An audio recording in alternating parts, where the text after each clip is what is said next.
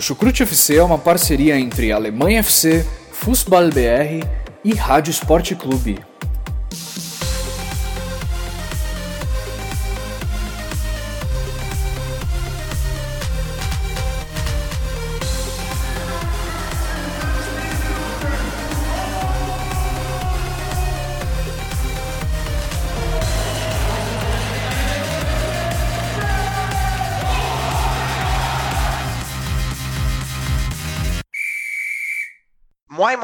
Alô, servos! Está no ar mais um episódio do Chucrute FC.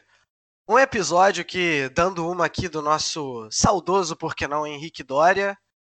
Um episódio que não é tão legal quanto da Bundesliga, na minha opinião, na minha humilde opinião. Né? Não tivemos Bundesliga nesse fim de semana porque teve a famigerada data FIFA não sei aí se os meus companheiros de podcast gostam da data FIFA, como gostava Henrique Doria, né? Que era, ele tinha quase que uma relação amorosa, só que não, se é que você me entende, né? Digamos assim.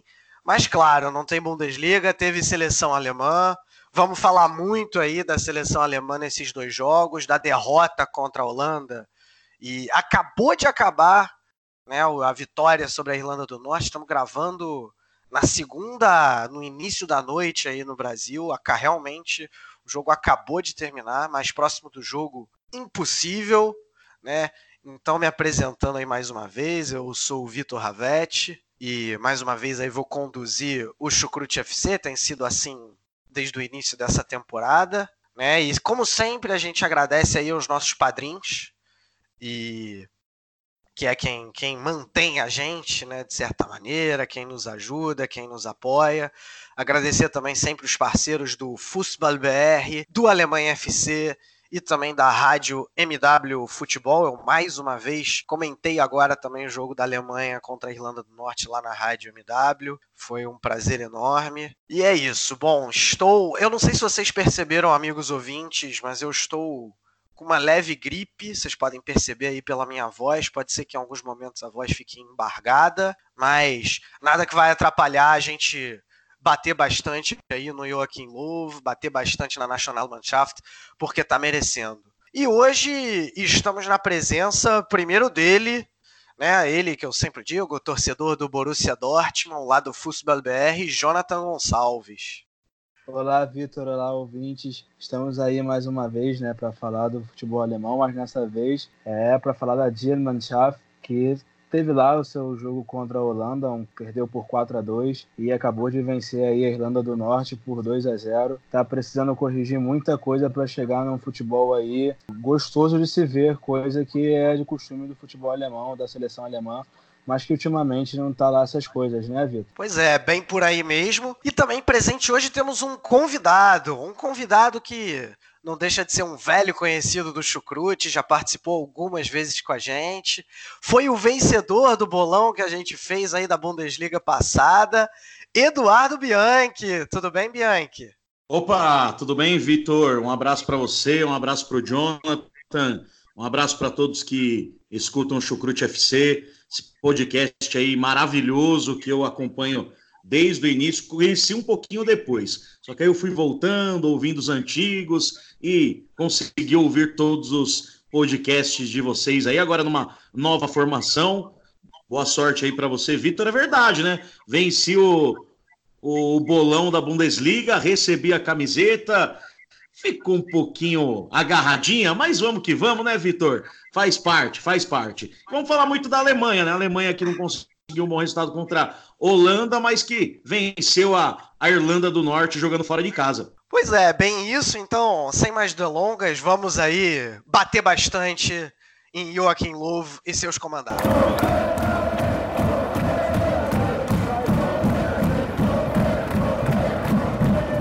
Começando então, claro, em ordem cronológica das coisas, vamos falar de Alemanha e Holanda, né, que aconteceu aí na sexta-feira. O jogo foi em Hamburgo. A Alemanha até saiu na frente, né, num primeiro tempo em que teve muito pouco a bola no pé, praticamente entregou a bola para a Holanda jogar, mas abriu o placar com Serge Gnabry, depois de um lançamento sensacional do Kimmich para o Klosterman. Klosterman perdeu na cara do gol, mas do rebote o Gnabry apareceu para abrir o placar. Só que aí no segundo tempo, todos os problemas aí da, da Alemanha se escancararam e apareceram. A Holanda virou o jogo para 2 a 1 com De Jong e depois com, veja só você, Jonathan Tah marcando contra num pênalti que, na minha opinião e na, na opinião da grande maioria das pessoas, não existiu. E ainda por cima, o Schultz, quando partiu, estava pareceu estar impedido, mas um presente aí dado pelo árbitro, o Kroos ainda empatou a partida, 2 a 2 até então naquele momento. Só que mais uma vez a Holanda mostrou a, su a sua superioridade. Malen aos 34 do segundo tempo e depois ainda deu tempo nos acréscimos do Winaldum fazer mais um a Holanda, a grande rival, para quem não sabe, a Holanda é a grande rival da Alemanha e vice-versa, né, no futebol europeu. A Holanda vence por 4 a 2 a Alemanha e impõe essa derrota à Nationalmannschaft. É, Vitor, é um jogo muito interessante, né? Mas eu confesso que a Alemanha me deu até um pouco de sono no primeiro tempo. Como você bem falou, a Holanda teve mais a bola, foi cerca de 61% de posse de bola para a seleção holandesa, que apesar de sofrer o gol cedo, né, do Sérgio Gnabry, que foi um gol que saiu aos 9 minutos, conseguiu ainda manter a posse de bola, mas não transformava isso em chances claras de gol. É, não era efetiva na hora de criar ali boas chances para realmente dar trabalho ali para Manuel Neuer. Mas conseguiu chegar algumas vezes, tanto que em números as finalizações foram sete para a Holanda e seis para a Alemanha no primeiro tempo. A zaga, né, que começou com Niklas Sul, Matthias Ginter e o Jonathan Tah, né, o Joachim Löw que entrou com um 3-4-2-1, com três zagueiros. O Jonathan Tah, né, meu xará, só muda a pronúncia, porque ele é alemão, é Jonathan, eu sou Jonathan. Ele que não fez uma boa partida, no, no, meu ver, contra a Holanda. O gol contra não é apenas o único fator que, que mostra isso. No gol, do, se eu não me engano, do Frank de Jong ou do Malen, acho que é o gol do Malen, o 3 a 2 que a Holanda toma a frente. Ele realmente também parece ter uma falha de marcação meio ele é muito pesado, né, digamos assim. Realmente, Vitor, eu concordo com você que a questão lá do, do pênalti do Tony Kroos, lá que, que ele converteu, né, que foi a mão, mão do Delict, eu também acho que não foi, não. É um jogo que não tinha VAR, né, as eliminatórias da Eurocopa 2020 não está utilizando o VAR nas partidas e que realmente leva, levantou muitos questionamentos, foi bem controverso eu não daria aquele pênalti. Eu acho que o gol de empate da Alemanha surgiu de um presente do árbitro português. É, mas no mais é isso mesmo. A Holanda, depois que conseguiu no segundo tempo ter, transformar essa posse de bola em chances, conseguiu fazer gols. Apesar que no segundo tempo a Alemanha conseguiu também ter mais a bola, mas foi o que a Holanda não fazia, não criou chances de gols. Então, Vitor, falando um pouquinho então dessa partida, foram dois tempos distintos, né? O segundo tempo da Alemanha péssimo, horroroso, e um primeiro tempo ok, apenas ok, com uma postura tática lamentável, né?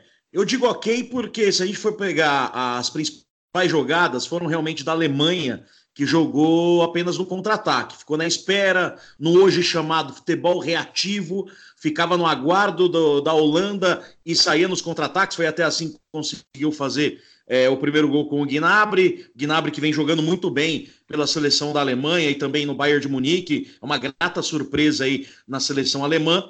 Mas a Alemanha, pelo poderio que tem, pelos jogadores que tem, que pode é, ter esse controle do, de jogo, atuando em casa, é, não pode dar a bola para a Holanda e falar: vem Holanda e vou tentar especular no contra-ataque. É muito pouco, muito pouco para o Joaquim Love. Eu não gosto desse sistema com três zagueiros, acho que é, o time fica muito exposto. Já não gosto do Kimmich jogando como volante, sei que é a posição original dele, mas se hoje ele é um dos melhores laterais direito, por que retirá-lo dessa posição e colocá-lo no meio, sendo que tem jogadores para atuar ali, o próprio Gundogan faz muito bem a função, tem o Henrican, enfim, são vários jogadores que podem entrar ali no meio campo, não concordo com essa colocação do, do Kimmich ali como, como volante por dentro, prefiro ele mesmo como lateral. E Jonathan tá, é, você já deve ter me acompanhado, o Vitor, no Twitter, é, assim que saiu a escalação, eu coloquei, falei, ó, não consigo engolir Jonathan Tá,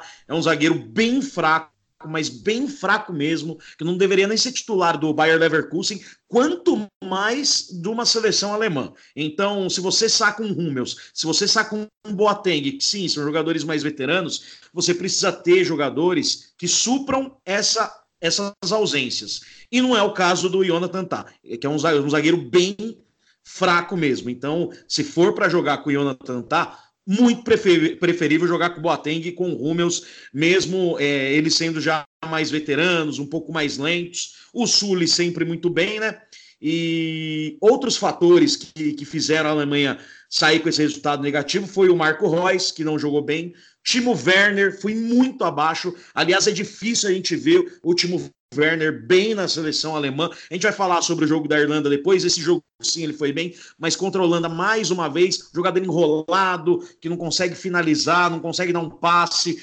Muito diferente daquele jogador que a gente é, vê no RB Leipzig, né? Um, um jogador decisivo, um jogador muito autoconfiante, diferente do que a gente vê na Alemanha. Na Alemanha é, é totalmente contrário. E o Schultz fez a sua pior partida com a, a, camisa da seleção alemã, errou simplesmente tudo, tanto é que nem atuou no jogo contra a Irlanda. E o, segundo tempo é, foi, foi péssimo, não foi pênalti, concordo com, com vocês. É, o árbitro inventou, caiu do céu esse gol aí da, da Alemanha, depois de duas falhas bizarras do, do Jonathan Tah, que deu a virada para a Holanda. Uma ele caiu sentado dentro da área, lá de bunda no chão, um, um erro grosseiro, e depois para completar aí ele foi e fez um gol contra, né? Que foi para jogar pá de cal na Alemanha, mas mesmo assim reagiu, empatou e na sequência já tomou o 3 a 2 e o, e o 4 a 2 Ali já, já foi no finalzinho, mas uma partida para avaliar os erros e o Joaquim Love teve que pegar essa partida para avaliar o que, que, errou, o que, que acertou, que foi um pouco.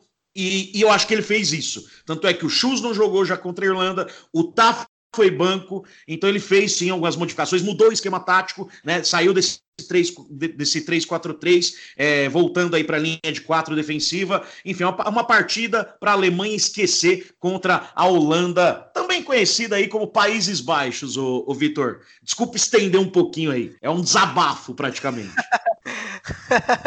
também conhecida como Países Baixos. E como eu falei, né, a maior rival da, da Alemanha. Para quem pensa que o grande rival da Alemanha na Europa talvez seja a França ou a Inglaterra, não. Né? O, o torcedor alemão gosta mesmo de tirar sarro com o holandês e, e vice-versa.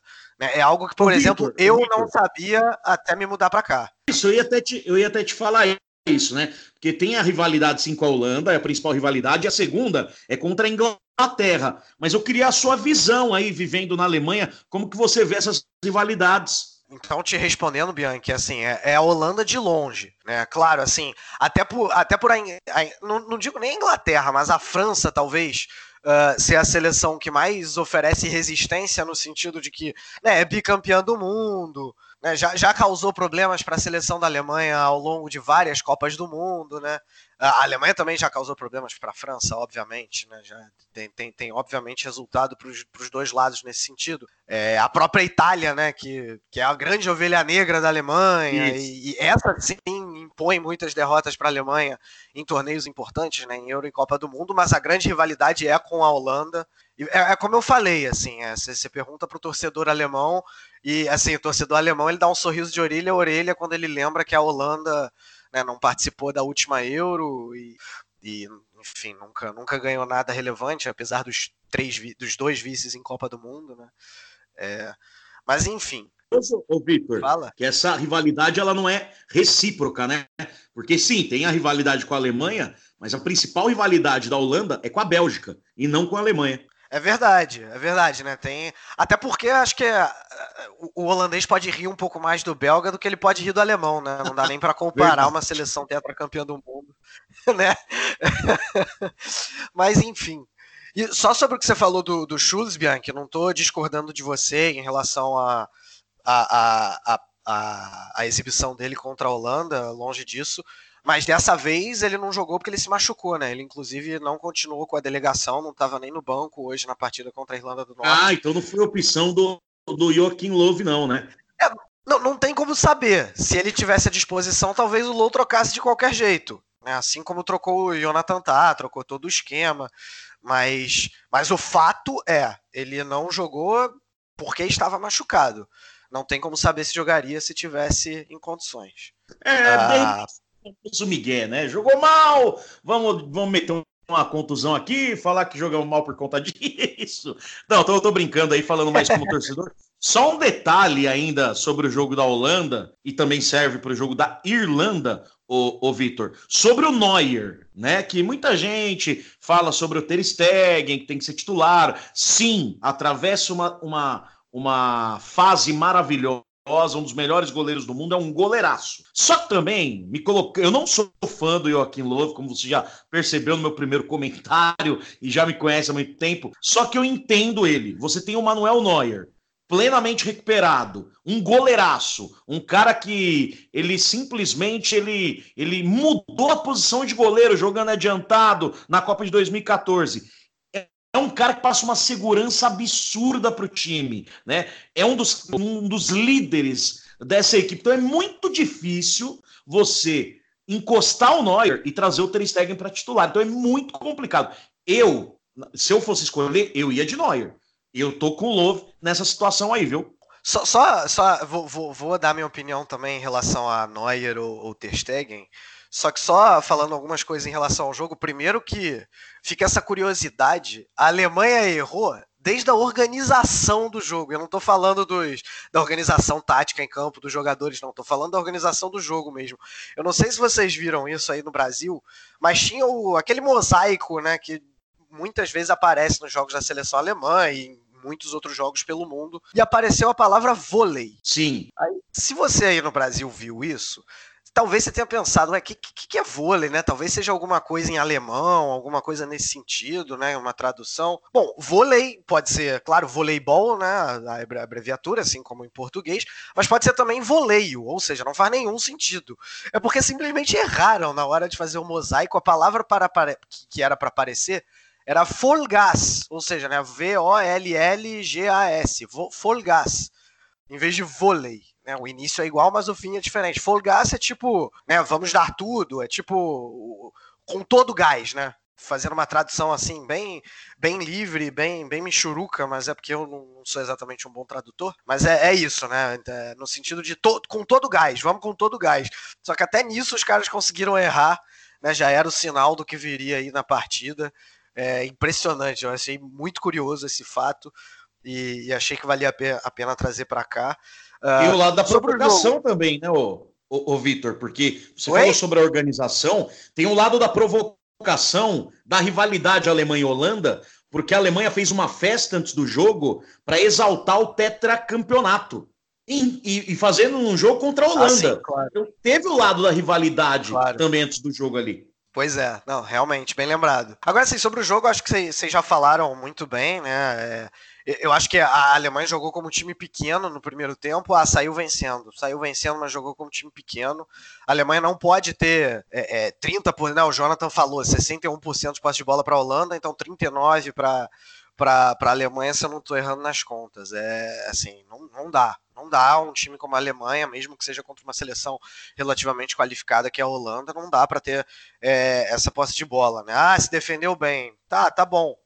Mas mas depois viria, viria a prova no segundo tempo de que a defesa da Alemanha está com vários e vários problemas que vocês já citaram muito bem, né? Acho que o, o gol, o próprio gol da Alemanha foi ali um lance isolado também, né? Como eu falei até no, no uh, descrevendo o jogo num lance genial do Kimmich que acabou uh, terminando com o, com o gol do Gnabry.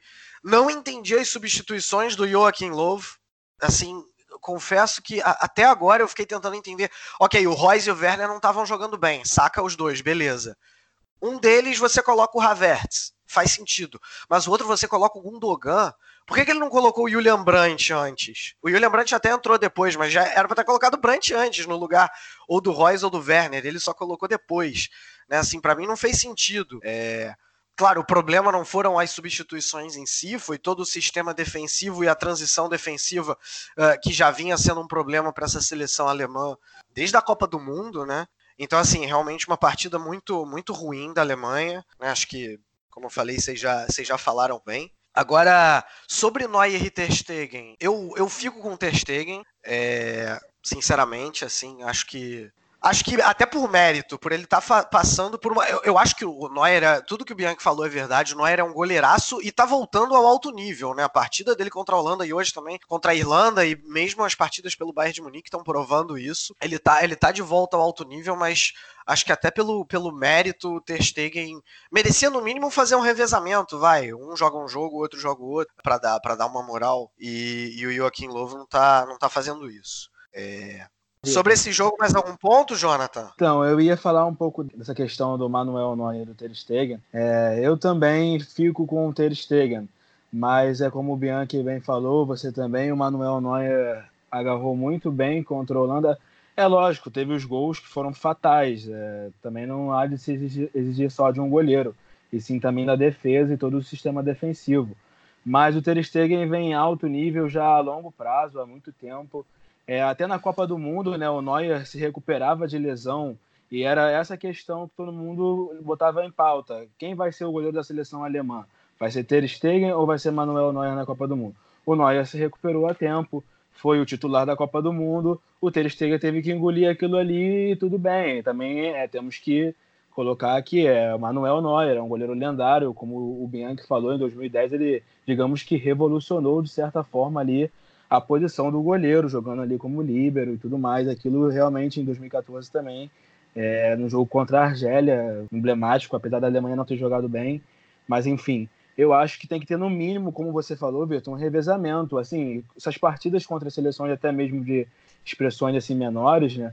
Talvez coloque um goleiro ali ou outro também. Quem agarrar, creio que vai agarrar bem, né? São dois goleiros de altíssimo nível. O Ter Stegen também é mais jovem. Logo, pensando na, para as competições futuras, colocar um, um, goleiro mais jovem também, apesar que tem goleiros que vão até 40, e tá aí o Buffon, mas também tem que apostar na, nos mais jovens. Né? Isso, isso eu concordo. Um revezamento eu acho, eu acho bem válido, né? Por você trazer essa confiança para o Ter Stegen. E hoje não tem confiança nenhuma. Ele fala, ah, o Neuer tem posição garantida. A verdade é que ele deu um, um azar muito grande de estar tá com essa mesma geração. A Alemanha está muito bem servida de, na posição de goleiro e sempre esteve bem servida. Né? A Alemanha tem uma, uma escola é, genial de goleiros, né? desde lá de trás, com Sepp Maier, passando por todos os outros go grandes goleiros, Schumacher, Bodo Wilgner, Kopke. Kopke ainda foi um dos mais fracos de, de, dessa, dessa, dessa linha, mas Oliver Kahn, enfim. Mas a Alemanha está muito bem servida, mas concordo com o Jonathan, um revezamento aí, colocando o Ter Stegen primeiramente aí contra equipes mais fracas e de repente ele mostrando em campo com a Alemanha que ele pode bater de frente aí com o Neuer. Bom, passando então aí para o jogo contra a Irlanda do Norte, depois até a gente pode fazer um balanço um pouco mais geral, mas e aí a Alemanha, ao menos na matemática, se recuperou, né? Fez 2 a 0 só no segundo tempo, é verdade, né? Sofreu um pouco ou bastante aí no primeiro, vou deixar para vocês darem a opinião de vocês. E aí no, no, segundo a Alemanha conseguiu se impor um pouco mais, o Halstenberg abriu, o placar logo aos três minutos. E o segundo gol até demorou para sair, mas saiu lá nos acréscimos com Gnabry, depois de uma assistência de Kai Havertz. A Alemanha agora assume a liderança do grupo, né, tem 12 pontos, de certa maneira divide com a Irlanda do Norte uh, deixa a Holanda com 9, mas a Holanda tem um jogo a menos, né? E aí, vale fazer esse parênteses, a tendência é obviamente que Holanda e Alemanha se classifiquem, porque a Irlanda do Norte agora só enfrenta a própria Alemanha mais uma vez e duas vezes a Holanda, enquanto a Holanda e a Alemanha não enfrentam mais a Irlanda do Norte, né? Só enfrentam e não se enfrentam também, só enfrentam adversários mais fracos, a Estônia e a Bielorrússia.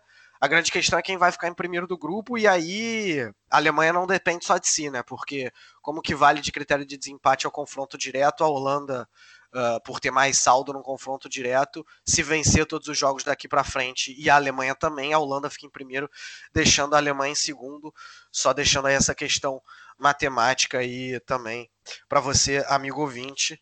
Mas o que, que, vocês acharam aí do jogo, meus amigos? Bom, o Joaquim Love já entrou com uma formação diferente, né? Nessa partida contra a Irlanda do Norte. Já entrou ali num 4-2-3-1, né?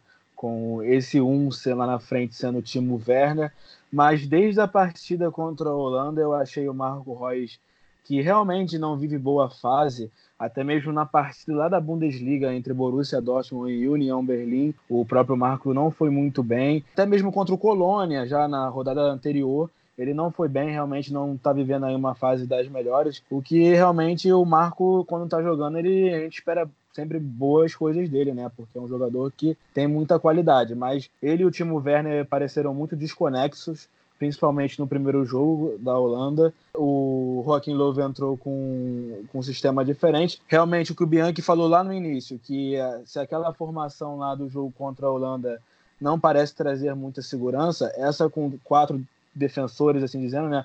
Os dois laterais, o Haustenberg e o Lucas Klostermann, pela direita, o Klosterman e o Halsterberg pela esquerda, ambos do Leipzig, né? É, realmente pareceu ser mais sólido ali a defesa.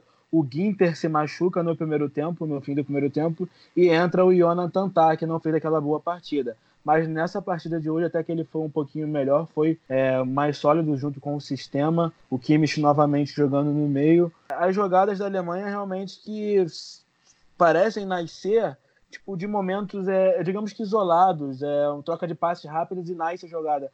Mas não parece ser, um, digamos que, criativo. O meio-campo não está suando muito criativo. É meio que na troca de passe envolvendo e tentando fazer o gol, mas não, não, não, não parece ter um toque de mágica ali, algo criativo.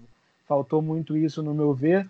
No primeiro tempo é, teve muita posse de bola, teve 74% de posse de bola contra 26% aí da Irlanda. É, apesar que a Irlanda fez uma marcação pressão, uma marcação alta, que eu até assisti no jogo com meu primo, brinquei falando que era o Flamengo do Jorge Jesus, né? Muito falado no momento, é, com a marcação bem alta, o Niall McGinn, Cornel Washington, Corey Evans, lá os três da frente do 4-3-3 da equipe da Irlanda do Norte mas a Alemanha teve mais posse de bola e no segundo tempo, lá no finzinho, quer dizer, primeiro teve o gol do Haustenberg, foi um belíssimo gol. Lembrou, de certa forma, a forma que ele bate na bola o Pavar na Copa do Mundo. E lá no finzinho, o Gnabry dá números finais com assistência do Havertz, né, que entrou muito bem na partida.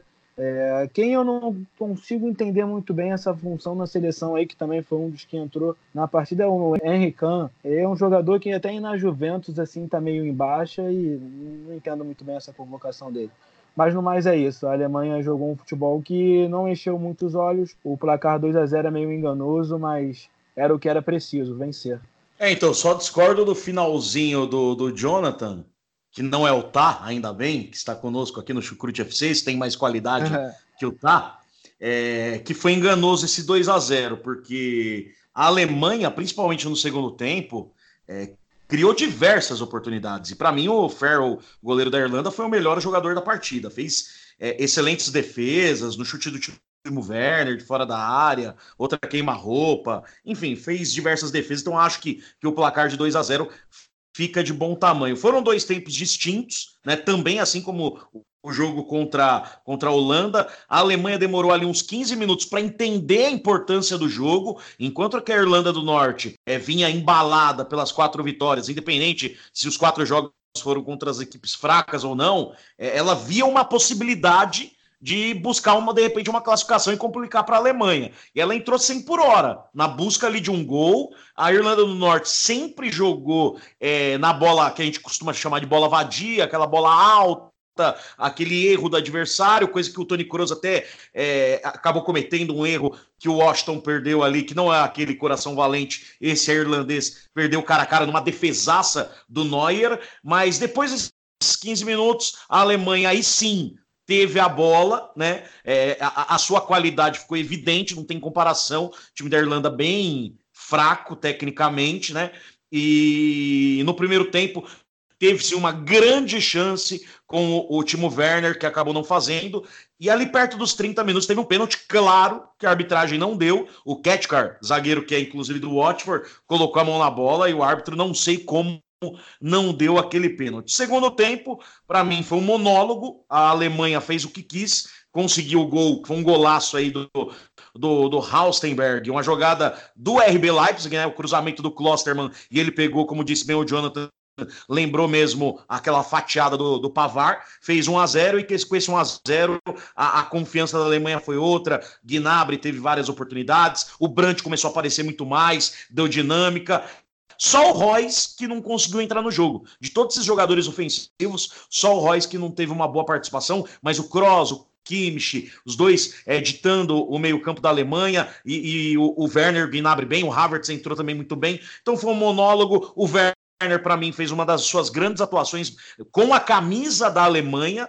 Né? Mesmo não tendo feito gol, eu estou excluindo aqueles jogos contra seleções fraquíssimas, né? Tô, tô, falando de um jogo que era importante contra a Irlanda. Achei que ele jogou bem, ele apareceu para o jogo, chamou mais a responsabilidade, finalizou corretamente, deu azar de uma boa atuação do Ferro, mas a Alemanha saiu com um bom resultado. Acho que 2 a 0 ficou de bom tamanho, viu, Vitor? É, eu eu não sei, eu, eu acho que eu vou um pouco mais na linha do Jonathan. Eu não acho que o placar é enganoso. Eu concordo que o melhor, o melhor jogador da partida foi, foi o goleiro norte-irlandês. Se não fosse por ele, a Alemanha teria ganho de uns 5. Mas assim, o primeiro tempo da Alemanha foi horroroso, para mim horroroso, assim, é, é, inaceitável que a Alemanha jogue da, da maneira que jogou no primeiro tempo contra uma seleção muito mais fraca uh, que era a Irlanda do Norte, independente do, do da sede que os norte-irlandeses estavam, assim, fez uma marcação-pressão, jogou com muita coragem a Irlanda do Norte, deu problemas na saída de bola da Alemanha. A Alemanha, a Alemanha demorou 15 minutos para conseguir trocar mais de três passes no campo de ataque da, da Irlanda do Norte. Assim, isso, isso para mim é algo problemático. E depois disso não, não melhorou no primeiro tempo, né? Não, não, não conseguiu em nenhum momento, né? Criou uma chance clara ali com o Werner no final do primeiro tempo e acabou por aí. Né? Enquanto a Irlanda do Norte, principalmente pelo lado direito, uh, tava, tava jogando melhor, tava, tava criando as chances. Tanto é que o Neuer apareceu também. Né? Fez menos defesas do que o goleiro da Irlanda do Norte, mas apareceu também. Né? Então, assim, acho que foi muito ruim o primeiro tempo da, da Alemanha. E, e mesmo, mesmo jogando lá com a, com a linha de quatro, né, mudando o esquema, achei a, transição defensiva, a recomposição lenta. E aí no segundo tempo a Irlanda do Norte não conseguiu manter a intensidade do primeiro, claro, também pela mudança de qualidade do jogo da Alemanha. E eu concordo com, com o Bianchi, o time começou a jogar melhor, foram 15 minutos sensacionais, que tiveram seis chances claras de gol e, e, e, e acabou só, só entrando uma, né, justamente pela excelente exibição do, do Farrell. E e, e, mas assim, eu, eu, eu, esperava mais da Alemanha, principalmente no primeiro tempo, como eu falei. Ok, melhorou no segundo, fez valer a superioridade técnica, alguns jogadores apareceram, né? Achei, achei, por exemplo, que a partida do Gnabry, apesar do gol no final, não foi tão boa assim. Achei que ele matou alguns contra-ataques. Né? A dinâmica da Alemanha no, no segundo tempo, né, principalmente nesses 15 minutos, foi interessante.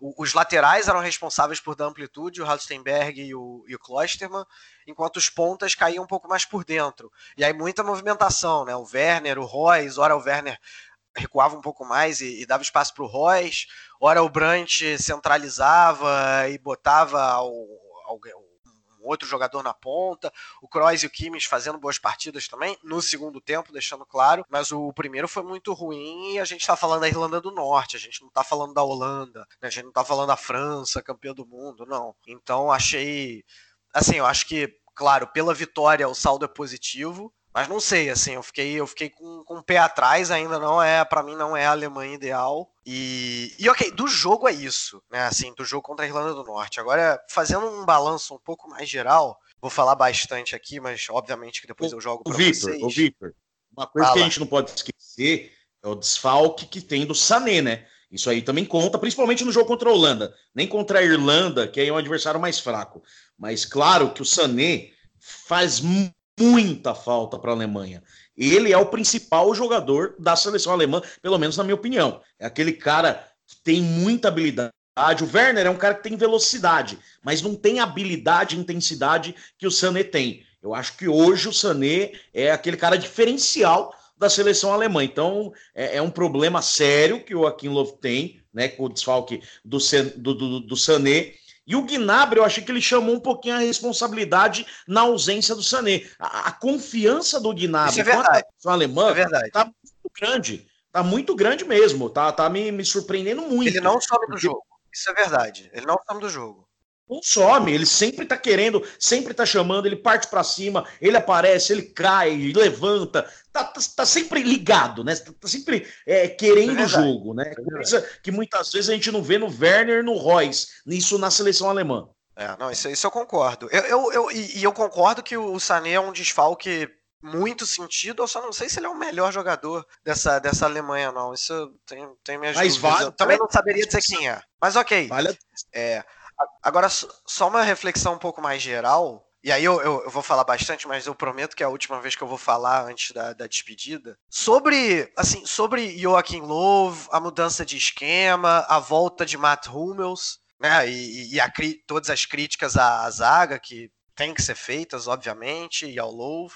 Vamos lá. Pós-Copa do Mundo, defendi que Joaquim Love deveria cair, continuo defendendo, acho que deu de Joachim Löw na seleção da Alemanha, o trabalho já está desgastado. Falei também quando o Löw decidiu afastar os três jogadores, o Hummels, o Boateng e o, e o Miller, que eu não incluiria o Hummels nessa lista. Acho que, para mim, unicamente no caso do Hummels, ele deve rever essa decisão, tá?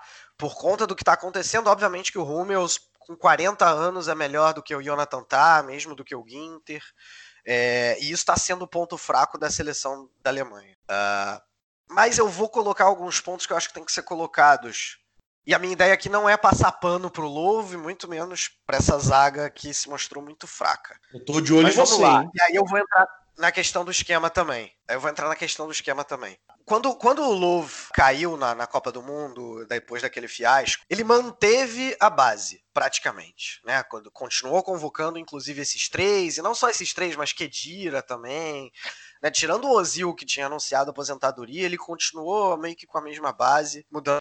A Alemanha foi, teve uma campanha pífia na Liga das Nações, e ele foi muito cobrado por fazer essa renovação, o Love muito cobrado. Ele pegou e, ok, deu início à renovação. Como que ele deu início à renovação? De duas maneiras. Tirando esses três jogadores já mais velhos e mudando o esquema. Passou a usar três zagueiros, colocou o Kimmich no meio campo. Eu concordo que o Kimmich é melhor lateral do que ele é meio campo. Concordo plenamente com o Bianchi pode até se dizer que é um desperdício de talento colocar ele no meio-campo e não na lateral, né? Um dos se não o melhor lateral do mundo, né? Talvez briga ali com o Trent Alexander Arnold do Liverpool, enfim. Mas a grande verdade é que para mim, e aí no pós, não tô falando do jogo contra a Holanda, mas no pós rebaixamento da Liga das Nações, a Alemanha jogou melhor nesse esquema com três zagueiros e com Kimmich no meio-campo. O problema da transição defensiva, naquele momento, foi quase resolvido no pós-rebaixamento. Eu acho que isso tem que ser colocado, a gente não pode esquecer isso. É, a Alemanha jogou melhor dessa maneira e, num primeiro momento, deu resultado a saída dos três, tá? Então, assim, eu acho que isso tem que ser colocado. Para mim, onde que o Lowe errou? O Lowe errou não foi em não convocar o Hummels, foi em tirar o Hummels e talvez até né, se eu incluo o Boateng e o Miller, dizendo que eles estavam aposentados. Acho que disso não precisava. Dava uma geladeira neles, ok. Não jogam por um tempo, não precisa anunciar os quatro ventos que eles não jogam mais, simplesmente para de convocar, e dependendo do que for acontecendo, você volta a convocar. Que talvez fosse a situação de agora. Ok, tá na hora de voltar com o Hummels. E aí voltava. Né? Essa é só a minha opinião. Eu acho que naquele momento até cabia. Né, eu não tiraria o Rummels naquele momento, mas eu, eu lembro que naquele momento eu falei que eu não achava um absurdo. E continuo não achando um absurdo. Eu tomaria uma decisão diferente, mas continuo não achando um absurdo. Agora eu vou achar um absurdo se ele não voltar a convocar diante dos problemas. Entendeu? Mas eu acho só que toda essa reflexão tem que ser feita. Tiraria o Joaquim Louva, acho que o trabalho está desgastado, mas uh, a Alemanha melhorou num esquema com três zagueiros, com o Kimmich indo para o meio campo num primeiro momento, e com a ausência desses três jogadores Talvez agora seja a hora de mudar de novo. Talvez seja com outro técnico, na minha opinião, dicas de passagem. Mas acho que essa reflexão tem que ser feita. A reformulação, Vitor, é, ela teria que ser feita mesmo, isso sem dúvida. Agora, ele meteu os pés pelas mãos, no momento que ele anuncia que nunca mais vai convocar. É, é esse é o ponto. Ele não tinha necessidade nenhuma de fazer isso, né? Até porque você pega a situação de hoje. Ele tá convocando o Jonathan, tá tendo um Rúmeus podendo convocar. E aí o que ele falou atrás, ele vai ter que reconsiderar, muito provavelmente. Então ele errou nesse ponto, até pelo que esses jogadores fizeram com a camisa da Alemanha. Inclusive, você põe o Ozil aí, é que o Ozil teve um problema muito maior, que foi político. Né? É, e aí foge um pouquinho dele essa situação. Mas você não poderia ter queimado os jogadores, se essa é a palavra, você acabou queimando todos esses atletas que conseguiram o ápice. Foi o Mundial e com muito destaque. Boateng foi, para mim, o melhor jogador em campo da final contra a Argentina. Ele foi um monstro, ele jogou demais né? E com a camisa da Alemanha sempre representou dono de um passe espetacular entre linhas. Rúmeus nem se fala, aquele gol contra a França. Enfim, para mim, um dos grandes zagueiros que eu vi da, da, da, Alemanha jogar desde que eu acompanho da década de 90.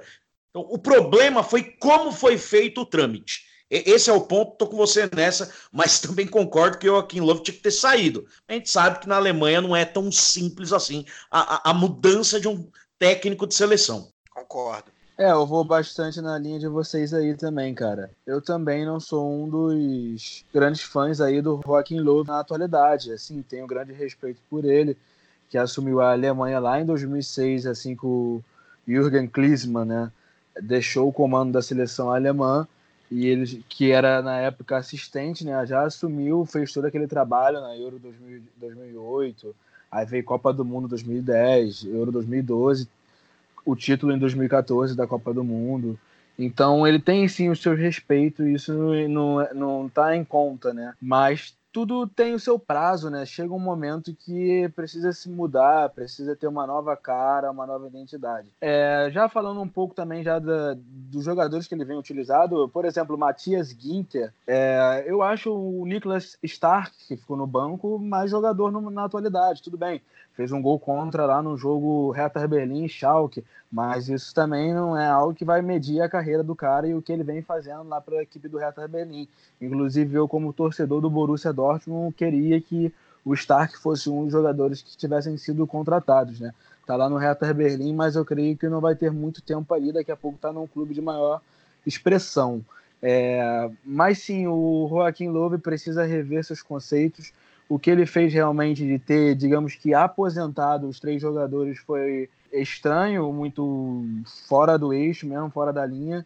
Eu lembro que os três soltaram umas, digamos que, notas oficiais assim no, no Twitter, falando seus pontos, que se sentiram até desrespeitados de certa forma. É, foram campeões do mundo com a seleção e como é que um treinador publicamente vira e, e faz isso, né? Eles falaram que foi diretamente ali que eles receberam a, a, notícia pela mídia. Não foi nem diretamente uma reunião com, com toda a delegação da, da DFB e etc. Entendeu? Foi o Joaquim Love soltou na mídia e eles descobriram assim. Realmente muito estranho. E eu acho que o Hummels merece sim é, voltar para a seleção. Não, digamos que pelo que ele vem fazendo. Ele começou ali ok, regular pelo Borussia Dortmund é um jogador que tem um passe muito apurado, muito interessante, sabe quebrar linhas muito bem, mas é, também acho já muito lento tal, mas também mil vezes melhor que Jonathan Taki, que é mais jovem e também é pesado demais e é talvez até mais lento. O que eu ia dizer é que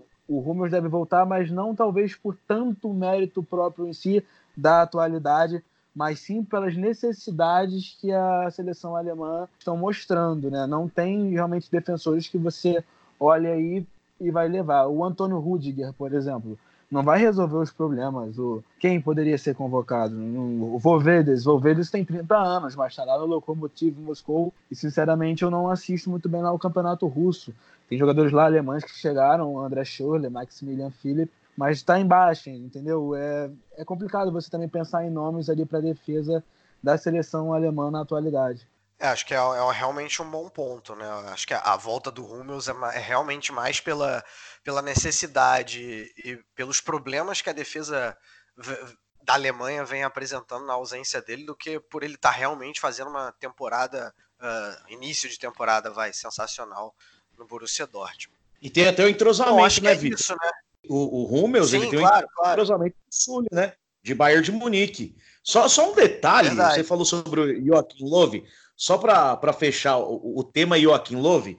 Joaquim Love, ô, ô, ô, Vitor, não sei se você lembra em 2014 que Joaquim Love na Copa do Mundo, ele tava um verdadeiro pardal. E a Alemanha tava jogando mal por conta dele. Que ele foi na onda do Guardiola e me tirou o Lan do, de lateral e colocou no meio. E ele inventou o Mustafi de lateral direito. Só que, para sorte da Alemanha, o Mustafi machucou. E na hora que o Mustafi machucou, o Lan voltou para a direita, abriu espaço no meio-campo, ele colocou o close de titular na frente ali resolveu tudo. A Alemanha passou a jogar bem e deu no que deu, né? 7 a 1 o título mundial foi por conta da contusão do Mustafi, porque até isso o senhor Pardal aí, Joaquim Love, estava fazendo, viu, Vitor Ravetti? Bem lembrado, bem lembrado. Bom, acho que é isso, né? Falamos aí dos dois jogos, de toda essa situação aí da, da Nationalmannschaft, ou do National Elf, ou da seleção da Alemanha, ou da seleção germânica, você chama como você quiser, né? E, bom, obviamente aí que na semana que vem nós estamos de volta para falar da Bundesliga. Né? temos grandes jogos, viu? Olha, tem Borussia Dortmund e Bayer Leverkusen, e tem Bayern de Munique e RB Leipzig. Talvez aí os quatro grandes candidatos a chegar em UEFA Champions League ao final da temporada. Vamos falar muito aí sobre esses dois jogos e, claro, também sobre todos os outros que vão acontecer na rodada. A gente segue acompanhando o futebol alemão. Muito obrigado, Bianchi, pela sua presença aí. Valeu mesmo, Jonathan também. Obrigado mais uma vez. Ô, Vitor, Valeu. só deixar, de- deixar o, o contato aí. Quem quiser me seguir lá no Edu Bianchi, eu trabalho na verdade. TV Esportes. Né? Estamos lá fazendo um grande trabalho, mais de 80 mil seguidores, graças a Deus. E parabenizar aí vocês pelo andamento do projeto e dizer a vocês aí que, que com certeza Borussia Dortmund um gol vai fazer para sua alegria, Vitor Ravetti, para a alegria do Jonathan, porque com Jonathan, Jonathan tá em campo, não tem placar em branco.